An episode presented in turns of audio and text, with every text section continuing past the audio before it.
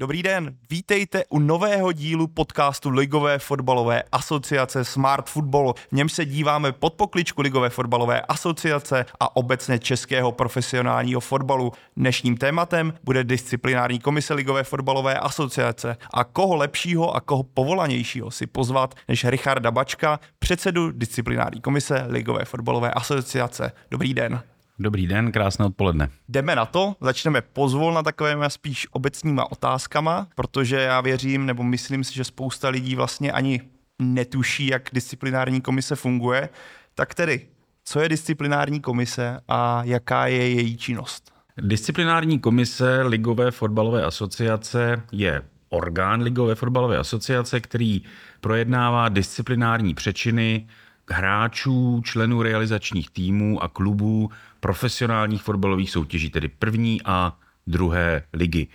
K tomu taky ještě máme i částečnou odpovědnost za disciplinární přečiny hráčů, členů realizačních týmů a klubů eh, v pohárové soutěži, tedy v Molkapu. Mm-hmm.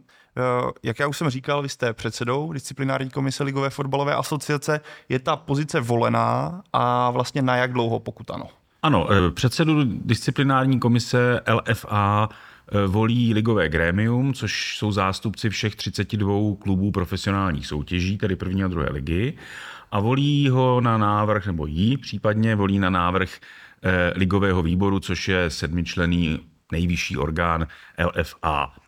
Funkční období jsou čtyři roky. Mm-hmm. My se dneska, aby, abych byl upřímný, scházíme se právě po jednom zasedání disciplinární komise, takže kdybyste měl upřesnit, jak často se disciplinární komise schází a kdo jsou vlastně její členové, jestli byste to třeba mohl upřesnit, jakými obory se v normálním životě zabývají? Eh, disciplinární komise se schází z pravidla jednou týdně, to samozřejmě v době, kdy se hraje liga. Eh, v době ligové přestávky se nescházíme, Nicméně v době, kdy se teda liga hraje, tak se scházíme jednou týdně, z pravidla je to ve čtvrtek, z pravidla je to ve dvě hodiny odpoledne a z pravidla je to v sídle Ligové eh, fotbalové asociace. Členů disciplinární komise je momentálně celkem pět, eh, z toho vlastně všichni máme něco dočinění tak trochu s právem. Eh, dva kolegové působí v justici, jeden kolega působí v advokaci, já sám jsem svojí profesí a hlavním jaksi zaměstnáním jsem podnikový právník a jeden kolega je e, příslušníkem jednoho bezpečnostního sboru. Takže všichni máme něco, co dočinění tak trochu prostě z paragrafy, kdybych to řekl, a to si myslím, že není to úplně podmínkou, ale je to docela důležité e, se vyznat e, v právu, když máte být členem orgánu, který opravdu jako rozhoduje o právech a povinnostech lidí a klubů v rámci profesionálních soutěží. Přesně tak, k tomu, o čem rozhodujete, vlastně se dostaneme, ale když vezmeme na základě čeho se rozhodujete, když vezmeme, ať už to je nějaké prohřešky fanoušků, prohřešky hráčů, prohřešky klubů, tak z čeho disciplinární komise vychází? Takhle, eh, mám říct, podle čeho rozhodujeme, tak samozřejmě rozhodujeme podle disciplinárního řádu. Je to disciplinární řád Fotbalové asociace České republiky, ten neplatí jenom pro profesionální kluby, ale platí samozřejmě pro vlastně celý český fotbal. A to je základní předpis, jako kterým se řídíme při našem rozhodování. Pokud se ptáte na to, podle čeho rozhodujeme, nebo co jsou podklady pro naše rozhodnutí, no tak primárními podklady jsou pro nás samozřejmě zápisy o utkání, což je oficiální dokument, který vlastně je vystaven ke každému utkání. A potom jsou to zprávy delegátů. Jsou to zprávy delegátů e, Ligové fotbalové asociace, kdysi se jim říkalo technický delegát, teď už myslím, že se říká jenom delegát Ligové fotbalové asociace. No a potom jsou to dele- zprávy delegátů fotbalové asociace České republiky, což eh, jsou delegáti, kteří se skutečně zabývají jednak eh, výroky a výkony rozhodčích, při utkáních a jednak se zabývají samozřejmě i těmi disciplinárními přečiny, které se při těch utkání stanou. To jsou základní dokumenty, ze kterých vždycky vycházíme. Samozřejmě může se stát, že můžeme vycházet samozřejmě i z dalších dokumentů a při našem rozhodování pochopitelně máme k dispozici i další podklady pro rozhodnutí, ať už to jsou uh, videozáběry, ať už to jsou vyjádření těch účastníků disciplinárního řízení, uh, mohou to být nějaké svědecké výpovědi, uh, mohou to být lékařská potvrzení potvrzení, zkrátka dobře všechno, co může nějakým způsobem přispět k objasnění toho, zda došlo k disciplinárnímu přečinu, jaké měl následky a tak dále. Takže když to řeknu tak trochu laicky, takže vlastně dokazování nějaké té události nebo nějakého toho aktu je vlastně svým způsobem jako u soudu. Musíte najít důkazy, snažíte se najít jako zástupci disciplinární komise důkazy a skutečně to mít podložený od A, řekněme do Z, pokud je to možné. Ano, co se týče důkazů, tak samozřejmě primárními důkazy jsou opravdu ty zprávy těch delegátů a zápis o utkání tom ostatním potom se rozumně snažíme ty důkazy vyhledávat, ale je, je především na těch účastnících toho eh, disciplinárního řízení, případně na nějakých jiných osobách, které třeba byly nevím, třeba postiženy prostě faulem, zranění a podobně, tak je na nich, aby nám ty důkazy předložili. My nemáme oprávnění, eh, nejsme orgán státní moci, takže my nemáme oprávnění po někom nějaké důkazy žádat, nějakým způsobem si to vymoci. Tedy, co je nám předloženo, tak podle toho um, umíme rozhodnout. Takže když to řekneme takhle, aktivnější klub bude třeba mít větší šanci třeba snížit trest než ten, který bude pasivní a vlastně vám skoro nic nedodá a bere to tak jako, že hele, udělejte o mě, rozhodněte o mě bez toho, aniž bych já na to kecal. Víte, to záleží případ od případu, jo. Ale z pravidla to opravdu bývá tak, že pokud se klub k tomu disciplinárnímu přečinu staví jaksi, řekněme, otevřeně nebo nějakým způsobem se snaží objasnit nějaké okolnosti, které by mohly mít vliv na naše rozhodnutí a ty okolnosti nejsou a ani jako nemohou být patrné z těch zpráv delegátů, tak eh, to může mít určitě pozitivní roli. A bez zesporu kluby, které prokazují, že třeba eh, pracují s fanoušky nebo že se aktivním způsobem snažili předejít eh, tomu závadnému jednání, no tak logicky jsou v lepší pozici než někdo, kdo mm, nedělá nic. Mm-hmm. Já jenom pro posluchače upozorním nebo udělám takovou menší reklamu. V posledním díle podcastu Smart Football jsme řešili právě pozici technických delegátů s Emilem Ubiasem, takže pokud by měl někdo zájem právě pochopit práci technických delegátů, o kterých tady Richard teďka mluví, tak si poslechněte předchozí díl.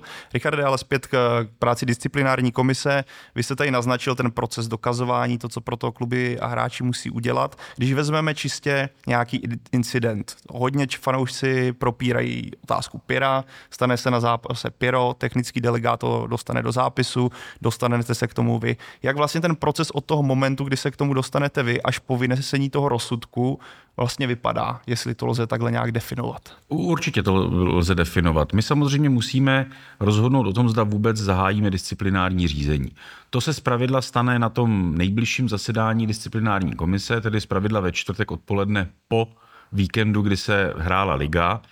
Občas v nějakých opravdu velice výjimečných, extrémních, velice závažných případech eh, samozřejmě můžeme se propojit s kolegy i prostřednictvím eh, nějakých elektronických prostředků a můžeme třeba rozhodnout perolem, ale zpravidla je to v ten čtvrtek po víkendu, kdy se hraje liga. Tady bych možná předeslal, že eh, občas jsem se setkal s otázkou nebo s takým nepochopením. My jako členové disciplinární komise ty funkce vykonáváme dobrovolně. My nejsme zaměstnanci Ligové fotbalové asociace, nejsme v pracovním poměru a nesedíme v síle Ligové fotbalové asociace. Skutečně my opravdu to děláme dobrovolně a scházíme se, dá se říct, ve svém volném čase jednou týdně, takže z toho důvodu eh, ta naše reakční perioda, abych tak řekl, je opravdu jako primárně jednotýdenní. Ještě no, to, to skočím. Není to nějak honorované, jestli se nepletu. Ne, není, Přesně není, tak. není, není. My to opravdu děláme, protože máme rádi fotbal. Tak, proto no. abych to právě mi přijde, že no. spoustu fanoušků si myslí, že členové disciplinární komise za to berou bůh jaké peníze, ale realita je přesně taková, kterou teďka popisujete. Ano, přesně tak. E, my se tady sejdeme vždycky ve čtvrtek, rozhodneme o tom, zda teda zahájíme nebo nezahájíme, případně rozhodneme o tom, že třeba ještě nezahájíme, ale dotážeme se těch e, zúčastněných aktérů na nějaké další další podrobnosti. No a potom samozřejmě musí dostat ti účastníci disciplinárního řízení, v případě tedy klubů, samozřejmě kluby, musí dostat nějaký prostor pro to, aby se nám mohli vyjádřit, aby opravdu mohli realizovat svá práva účastníků toho řízení. Oni se zpravidla vyjádří a my samozřejmě ta jejich vyjádření, ať už v písemné nebo v ústní podobě, případně doplněná o nějaké další důkazní prostředky typu nějakých videozáznamů a podobně, tak my projednáváme zpravidla na tom dalším zasedání a zpravidla na tom dalším zasedání rozhodneme. Takže dá se říct, že v 90 5% případů rozhodneme v horizontu 10-11 dnů po té, co se ten incident stane.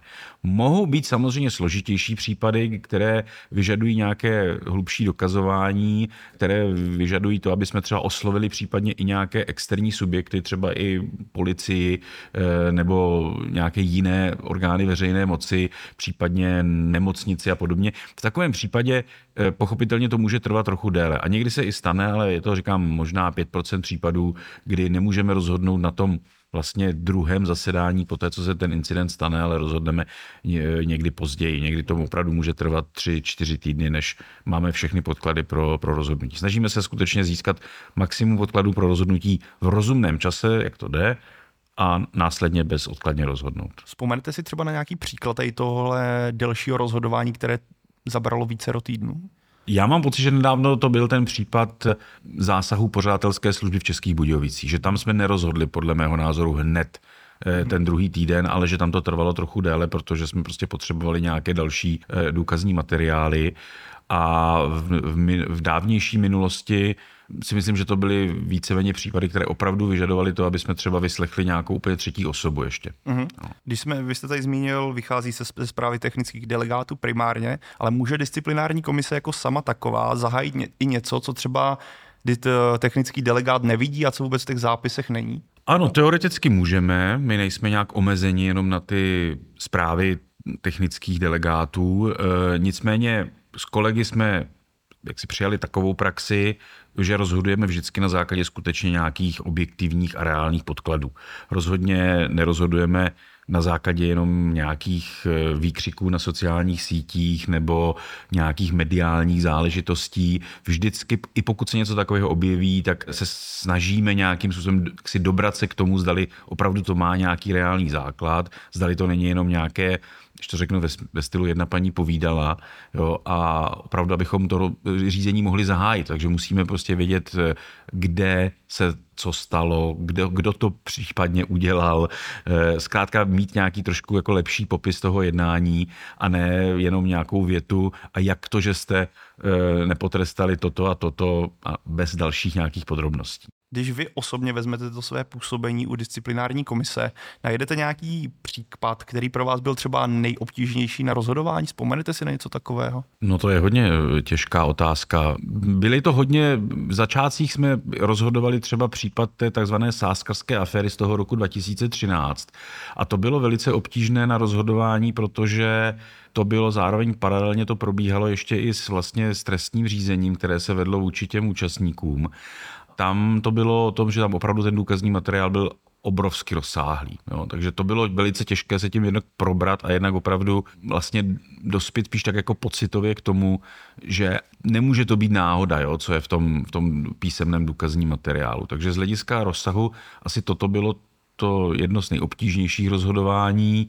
ale každé rozhodování je, je jako složité. Jo. My nemáme na nic eh, fixní tabulky. Jo? Jde o to, že samozřejmě ano, víme, že pokud dáváte trest za červenou kartu po dvou žlutých, no tak tam disciplinární řád říká jedno soutěžní utkání, takže tam není o čem diskutovat.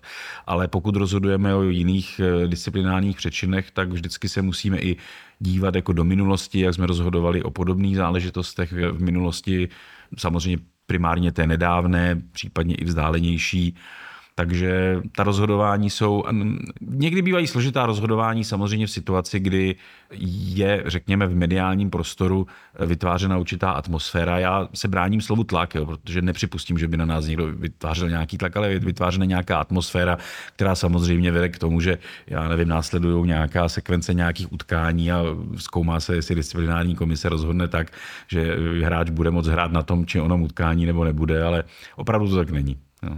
Eh, jak pro vás vlastně, když se nad tím zamyslím, vy jste právnická osoba, takže určitě s tímhle máte spoustu zkušeností, ale jak třeba na vás působí některé případy emočně, když vidíte přijdu, pří, řeknu příklad, přijde hráč popovídat o tom, jaký ten incident byl, jak on to viděl a cítíte na něm takové jako to velké mrzení, ale vy musíte dávat velký trest. Tak jak vás ovlivní v tomhle emoce, nebo dokážete to úplně potlačit, že byste řekl, jsem naprosto objektivní, jak to co nejvíc jde? Samozřejmě emoce ovlivní asi každého, jako nikdo není bez emocí, ale musíme se o toho co nejvíc jako oprostit. Jo, to opravdu nejde. My se snažíme vždycky opravdu jednak posoudit objektivně, jak se ten skutek stal, tedy řekněme tu formální stránku toho, toho disciplinárního přečinu, v tom konkrétním případě třeba nějakého prostě porušení pravidel fotbalu v formě zakázané hry. A potom samozřejmě zhodnotíme i veškeré okolnosti, které tomu předcházely, včetně zhodnotíme i minulost toho hráče, jestli je to známá firma, když to tak řeknu,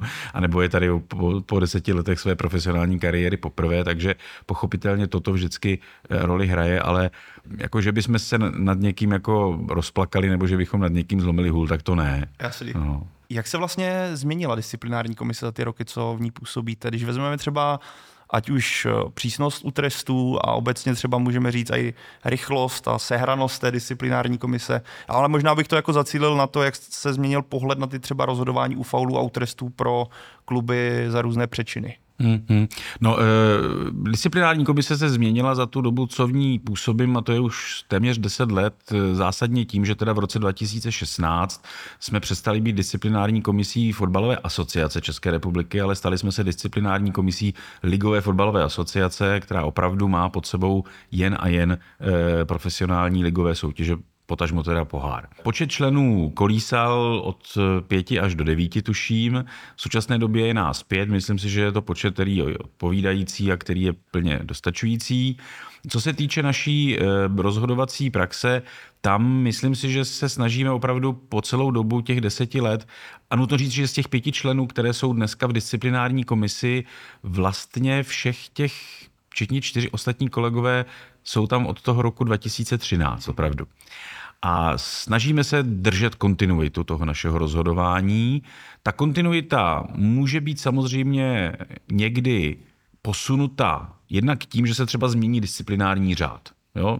Je tam možnost třeba buď uložit, ukládat jiné typy trestů, nebo vyšší tresty, nebo naopak nižší tresty, tak samozřejmě tomu musíte to rozhodování přizpůsobit. Eh, potom pochopitelně se snažíme případně to naše rozhodování přizpůsobit, když vidíme, že dochází nějakým opravdu jako nebezpečným trendům jo, při těch fotbalových utkáních. Takže v jednu chvíli jsme eh, před několika lety jsme zpřísňovali naše trestání za používání pyrotechniky, zejména za používání pyrotechniky, které vedlo, no, které bylo schopno jaksi ohrozit hráče, potažmo jiné diváky, protože prostě najednou začaly se objevovat případy, že ta pyrotechnika byla vhazována do jiných sektorů, bylo používány nebezpečné formy, ještě nebezpečnější formy pyrotechniky, než jsou, než jsou ty, řekněme, základní. Vedlo to k přerušování utkání a tak dále, takže tam jsme tehdy opravdu nasadili jako tvrdší politiku, třeba v tom smyslu, že jsme přistoupili více k trestům podmíněného uzavírání sektoru, případně celých stadionů. A tím cílem bylo prostě toto jednání jako vymítit a myslím si, že se to i povedlo, že minimálně na určitou dobu eh, byl potom větší klid. No a potom samozřejmě jsme zpřísnili naši rozhodovací politiku vlastně v, na začátku minulé sezóny, tedy eh, sezóny 2023, kdy jsme eh, zpřísnili naše trestání za zákroky, které ohrožují zdraví hráčů. A to mělo zase dva důvody.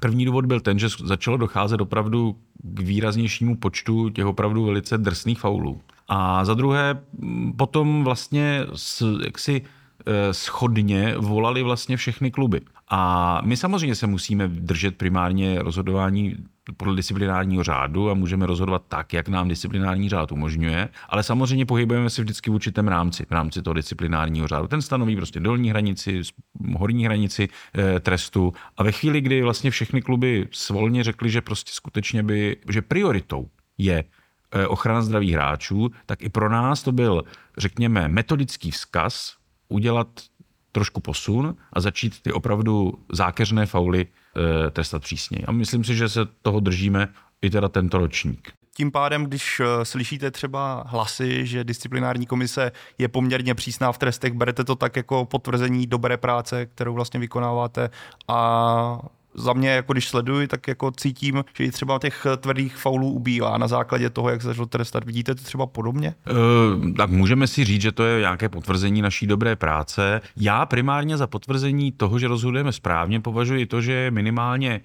případů odvolání proti našim rozhodnutím. A když už je proti našemu rozhodnutí podáno odvolání, tak eh, pokud si dobře vzpomínám, tak eh, v posledním ligovém ročníku a i v tomto ligovém ročníku zatím žádné odvolání nemělo úspěch. Což znamená, že odvolací komise, jakožto orgán, který přeskoumává naše rozhodnutí, potvrzuje, že naše rozhodnutí jsou správná. Mm-hmm. Vy jste tady xkrát zmínil slovo disciplinární řád. Na začátku padlo disciplinární řád Fotbalové asociace České republiky. Tak kdo se vlastně podílí na tvorbě disciplinárního řádu? Můžete do toho i vy jako disciplinární komise Ligové fotbalové asociace nějak zasahovat, nebo je to čistě otázka fačru a vy to přijímáte jako hotovou věc? Tak eh, samozřejmě v konečné slovo má vždycky výkonný výbor eh, Fotbalové asociace České republiky. Ten disciplinární řád schvaluje. Hmm. My určitě se na tom podílíme a musím v tomto ohledu i jaksi ocenit velice dobrou spolupráci a komunikaci s fotbalovou asociací, kdy jsme opravdu v pravidelném kontaktu eh, jednak s právním odborem fotbalové asociace, ale i skrze představitele Ligové fotbalové asociace s tím nejvyšším vedením fotbalové asociace. A pokud cítíme, že opravdu je nějaká potřeba na změnu nějakého ustanovení nebo zpřesnění nějakého ustanovení nebo výkladu nějakého ustanovení, tak eh, vždycky víme, že s těmi našimi podněty se fotbalová asociace zabývá. Někdy máme na věci různý názor, prostě tak to chodí a hodně často se stane, že skutečně řeknou, aha, no tak to je dobrý podnět a myslím si, že by to, že by to mělo být nějakým zaznamenáno třeba v nějaké úpravě disciplinárního řádu. Takže my, protože jsme opravdu v tom poli, jak se říká, jo, bojovém, tak my opravdu jako zaznamenáváme ty možnosti, které by mohly vést ke změně disciplinárního řádu, k jeho úpravám, vylepšením, upřesněním a tak podobně. A toto s opravdu asociací komunikujeme a myslím si, že jak jsem již říkal, ta spolupráce je velice dobrá. My jsme vám dali vlastně možnost vám posluchačím ptát se pana Bačka na Twitteru a děkuji za dotazy, primárně teda ty slušné, které byly navíc věcné a jeden z nich byl takový, jestli disciplinární komise může trestat simulování a pokud ano, v jakém případě? Disciplinární komise simulování trestat může, tuším, že to je paragraf 43 odstavec 2 disciplinárního řádu a také v minulosti disciplinární komise eh, simulování trestala. Nicméně v poslední době těch případů ubývá, řekl bych, až téměř na nulu. Ten důvod je vár, jo, protože samozřejmě dneska obecně platí, že disciplinární komise může vstupovat do rozhodování rozhodčích pouze ve výjimečných případech. Jestliže rozhodčí něco vidí a posoudí to určitým způsobem, tak disciplinární komise pokud třeba rozhodčí to neposoudil na červenou nebo na žlutou třeba jenom, tak disciplinární komise do toho zasahovat nemůže. Pokud to rozhodčí třeba naopak vyhodnotí tak, že došlo k tomu, že, měla být, že byla udělena červená karta, tak zase disciplinární komise, pokud ten rozhodčí to skutečně správně viděl a něco to nepřehlédl nebo neudělal nějakou administrativní chybu, tak disciplinárka jeho rozhodnutí prostě nespochybňuje. Může to zhodnotit při výši trestu, jo? ale nespochybňujeme ta rozhodnutí rozhodčích. Takže dneska teoreticky ano, můžeme simulování trestat, ale prakticky tak můžeme dělat pouze v případě, že by opravdu to rozhodčí neviděl. A neviděl by to tím pádem ani teda VAR, že by to bylo opravdu něco, co bylo z nějakého důvodu jako přehlédnutelné, ale přitom to simulování bylo. Takže říkám, ano, teoreticky, prakticky to vlastně dneska už, nevím, kdy jsme naposledy trestali simulování, možná to bude pár let už. Mm-hmm.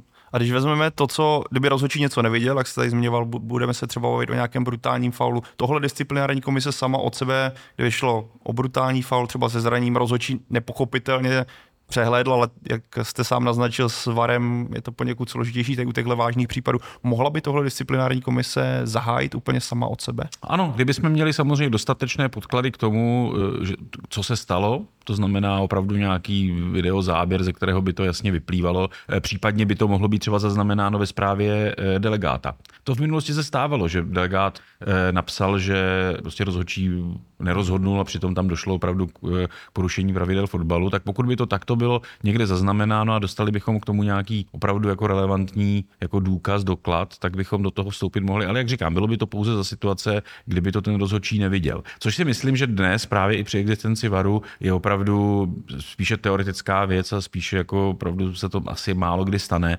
Pokud je to samozřejmě nějaký přestupek, který se stane při samotné hře prostě a jak si jako třeba při souboji o míč, jo, protože tam ten rozhodčí to zpravidla, jako zpravidla vidí. Jo. Pokud by se stal nějaký přestupek, který by byl úplně mimo záběry kamer, pochopitelně nějaké napadení nebo něco takového, kde ten rozhodčí neviděl a v tu chvíli to neposoudil, tak tam uh, bychom samozřejmě zahajovat mohli. Mm-hmm. Vy jste to tady tohle téma už vykopl, nebo respektive naznačil, pojďme k němu, protože přijde mi obecně, že mezi fanoušky je pořád probíráno, pořád zmiňováno a často vytýkáno právě disciplinární komisi. A to je téma Pyro. Tak když vezmeme, jaký je vlastně teďka pohled disciplinární komise a můžeme to vzít na pohled celé LFA, jaký je pohled na Pyro?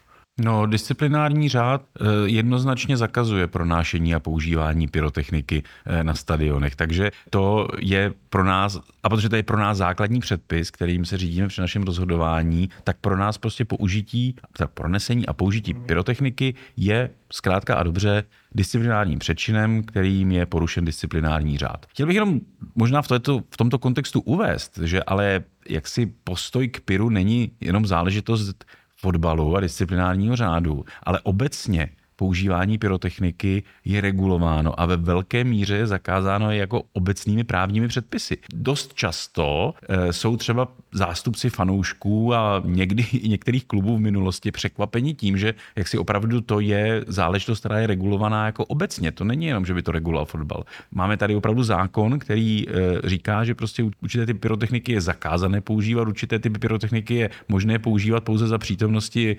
odborně způsobilých osob jo, a některé formy pyrotechniky je možné používat, řekněme, bez regulace, jo? jako bez nějakých dalších podmínek, ale já jako vždycky s oblibou říkám, že to jsou prostě takové ty jako prskavky na dortech jako při narozeninách, jo? v tomto rozsahu. Zároveň je používání pyrotechniky taky dost často zakázáno i obecními, obecně závaznými vyhláškami. V Praze třeba, pokud se nemýlim, je možné používat pyrotechniku pouze ve vybrané dny a pouze ve vybraných místech a rozhodně těmito místy nejsou fotbalové stadiony. Jsou to spíš tak různé louky na okraji Prahy, ale rozhodně ne tedy tedy rozhodně ne fotbalový stadion. Takže to, to je pro nás jako základní, je to je, dokonce je, samozřejmě používání pyrotechniky je přestupkem, že jo, podle přestupkového zákona, takže Tady vycházíme jednak z obecně závazných právních předpisů, ale vycházíme také z toho, že ty obecně závazné právní předpisy jsou reflektovány v tom disciplinárním řádu, který to zakazuje. Takže je to přečin a ten se má trestat.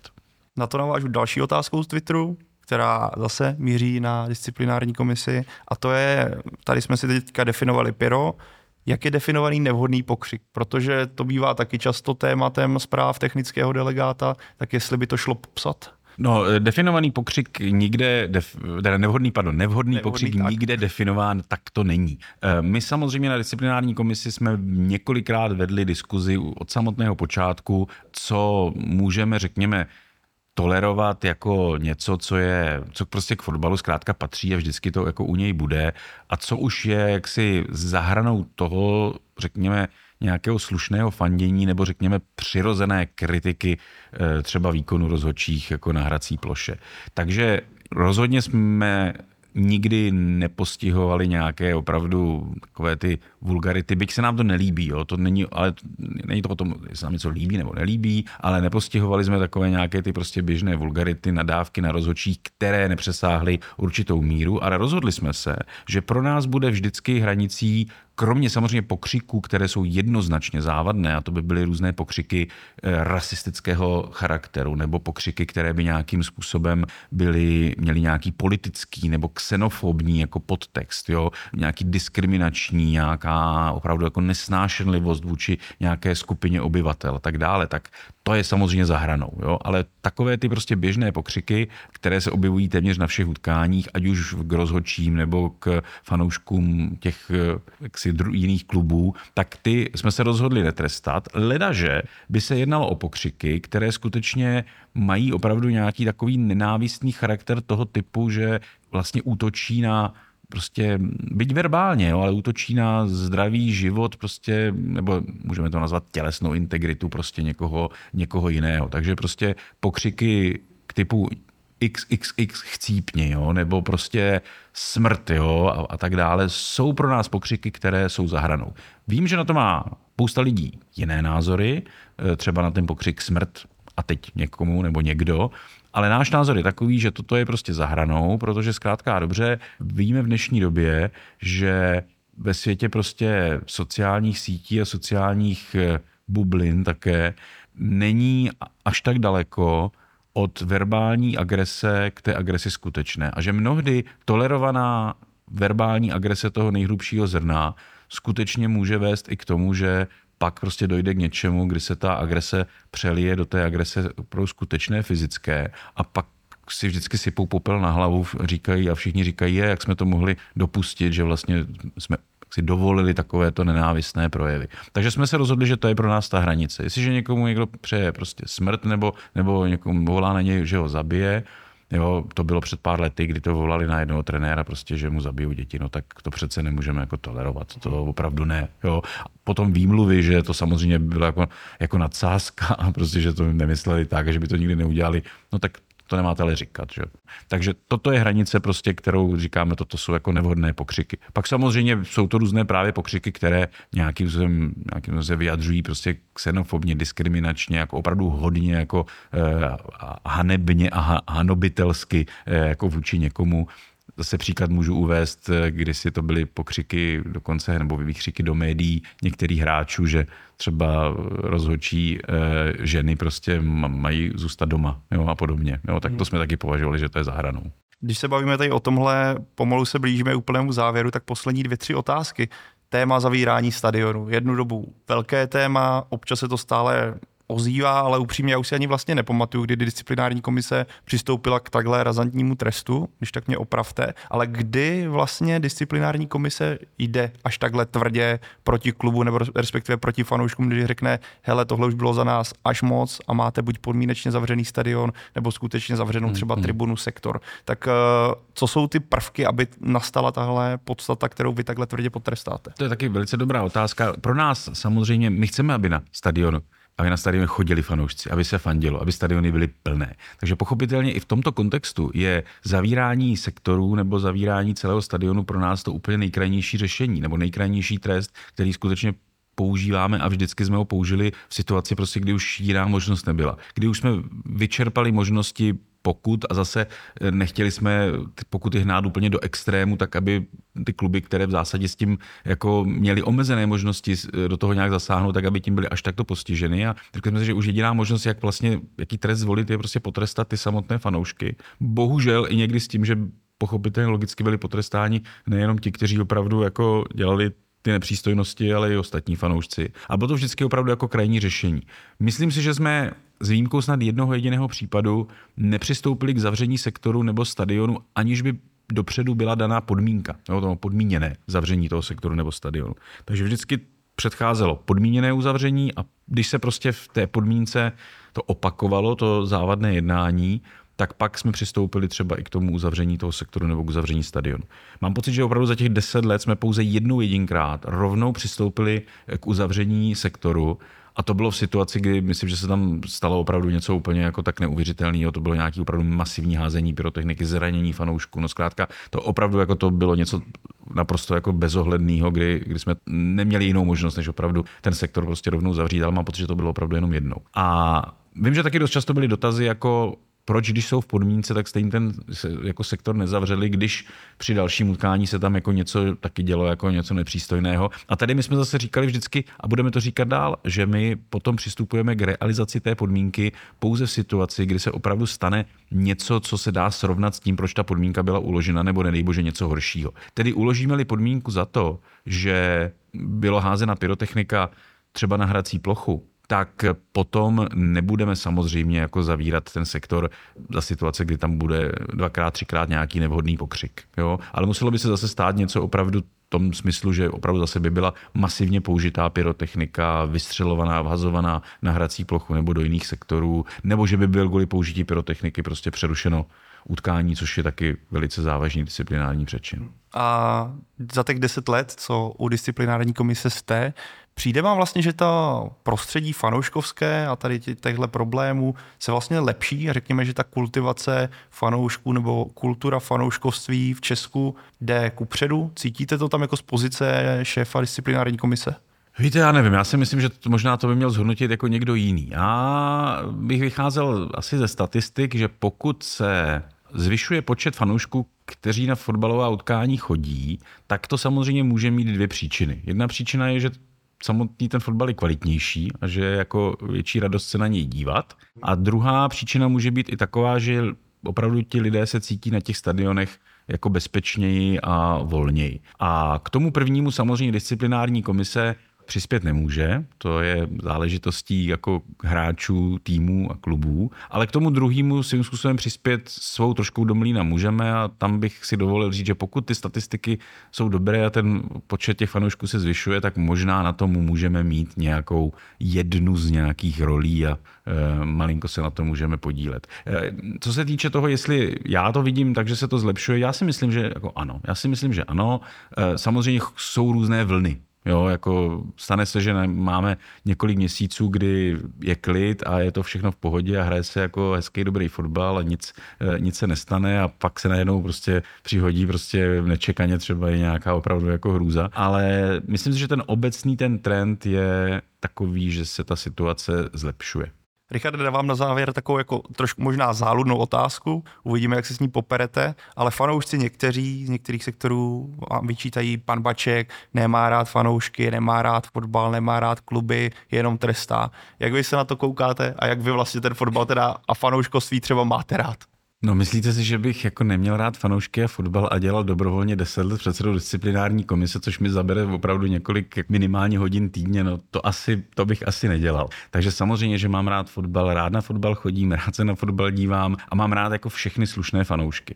Všechny fanoušky, kteří opravdu hlučně, to je úplně jedno, podporují prostě svůj klub a prostě ženou ho dopředu. Jo. Nemám rád fanoušky, kteří fandí takovým způsobem, že prostě primárně si vybíjí nějakou nenávist a agresivitu vůči tomu soupeři. I když samozřejmě chápu, že trošku jako popichování a pošťuchování k tomu patří, ale opravdu jako fanoušky, kteří opravdu tam jdou primárně s tím, aby prostě si vybili nějaké své frustrace, prostě nějakým agresivním chováním a takovým tím negativním fanděním vůči tomu hostujícímu klubu nebo vůči tomu druhému klubu, tak ty jako opravdu rád nemám. To se mi nelíbí. A já vždycky uvádím dost už hodně dlouho uvádím prostě příklad, kdy jsem měl možnost eh, jako fanoušek být na 130 minut trvajícím utkání superpoháru mezi Bayernem a Chelsea v Praze v Edenu. A to bylo prostě skvělé utkání. 130 minut opravdu úžasného fotbalu, strašně jsme se bavili.